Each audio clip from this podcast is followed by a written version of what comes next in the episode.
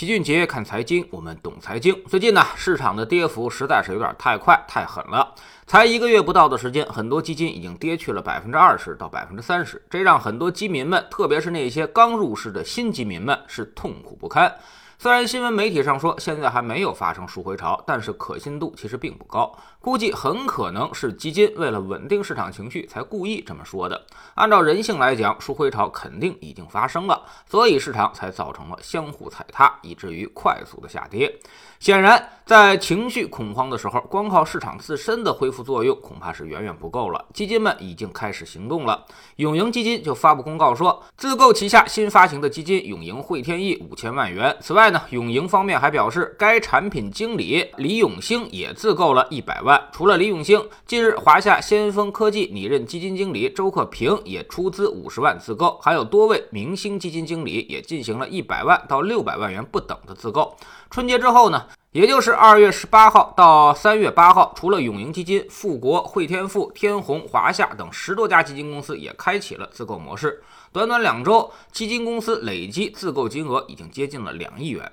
这里老齐要解释一下，如果本身就是发起式的基金，它本身呢就要求基金经理自购一定的比例，那么自购也就很正常。但如果是非发起式基金，基金公司和基金经理下场自购，说白了就是对后市极度看好，这才敢把自己的钱真金白银的拿去投资。从此呢，他们跟基民站在了一起，而不再只是收取管理费，旱涝保收。如果市场继续下跌，他们也是赔掉自己的真金白银的。所以，基金公司和基金经理这么干，其实呢，就相当于上市公司回购股票一样，肯定可以给市场更多的信心。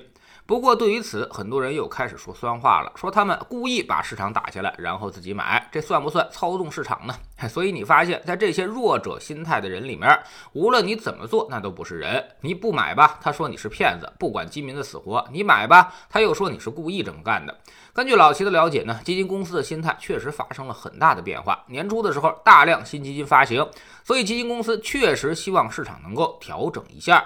所以基本上不会选择主动的接盘，甚至还会通过推高然后撤利的方式，再勾引卖空的力量出现，从而把那些重仓股上的获利盘给调动出来，形成下杀的动力。然后呢，等把价格打下来之后，他们再用新基金去逐渐的建仓，这样相当于让游资来承担价差的损失，而新老基金都能得到实惠。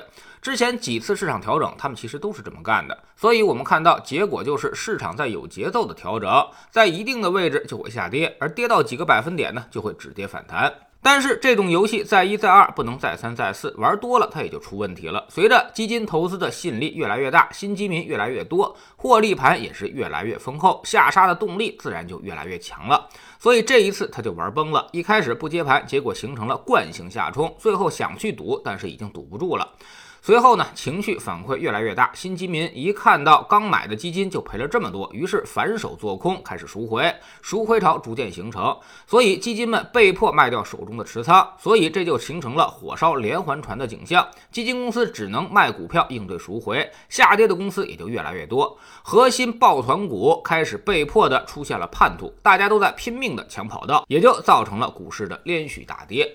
这次大幅下跌，其实也说明了几个问题。首先，基金经理并不太成熟。我们之前总说投资者不成熟，其实基金经理们都过于年轻了，而且为了业绩全都过于激进。只有百分之五的从业人员超过了十年，也就是说，百分之九十五的人都没见过一轮牛熊的走势，不知道股市是怎么崩的，所以只顾一味的猛冲猛打。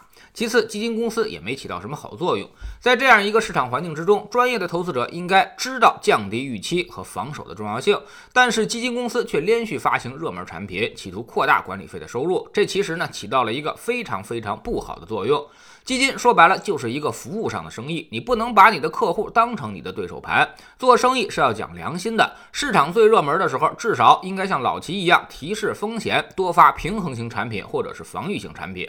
老齐接到过很多基金公司的邀请，让我上直播，跟他们的明星基金经理进行对话，带货他们的新基金。这些呢都被老齐给婉拒了。我的回答是：时机不对，产品也不对。你要是防御型产品，我愿意帮你进行宣传。但是你一个做医药的、做新能源的热门产品，我没办法帮你站这个台。甚至我还要告诉我的粉丝，不要买这些新基金和热门基金。只有跟大家共赢，这生意才能做得长久。你不能总是想着消费粉丝，把客户当成韭菜去割掉。那么以后这生意还怎么做呢？第三就是新基民也确实不成熟，实在是比太白金星还要白，什么都不懂就敢下场去买基金，要一年赚一倍。当你有这个想法的时候，其实悲剧就已经注定了。市场长期是赚经济增长和企业增长的钱，但短期来说，它就是零和博弈，甚至是负和博弈。你赚的钱，它一定有人赔。那么你要想想，你赚谁的钱呢？谁会比你还要笨呢？如果这个都想不出来，那么你就是最后的那个买单者。所以没有人会代替你思考，基金也一样。毕竟买入赎回这事儿都是你自己说了算，他可以帮你进行管理，但是你要不信他了，他也无能为力。所以基金确实能赚钱，但不代表能够为你赚钱。事实上，基金上赔钱的人一点都不会比股票上少。总之呢，这次大家应该好好总结，钱没了总要买点教训吧。自己哪些地方犯了错，哪些地方还有待提高。投资理财这条路上，除了你自己，没人帮得了你。就像现在这样，风险一来，你说你还能信谁呢？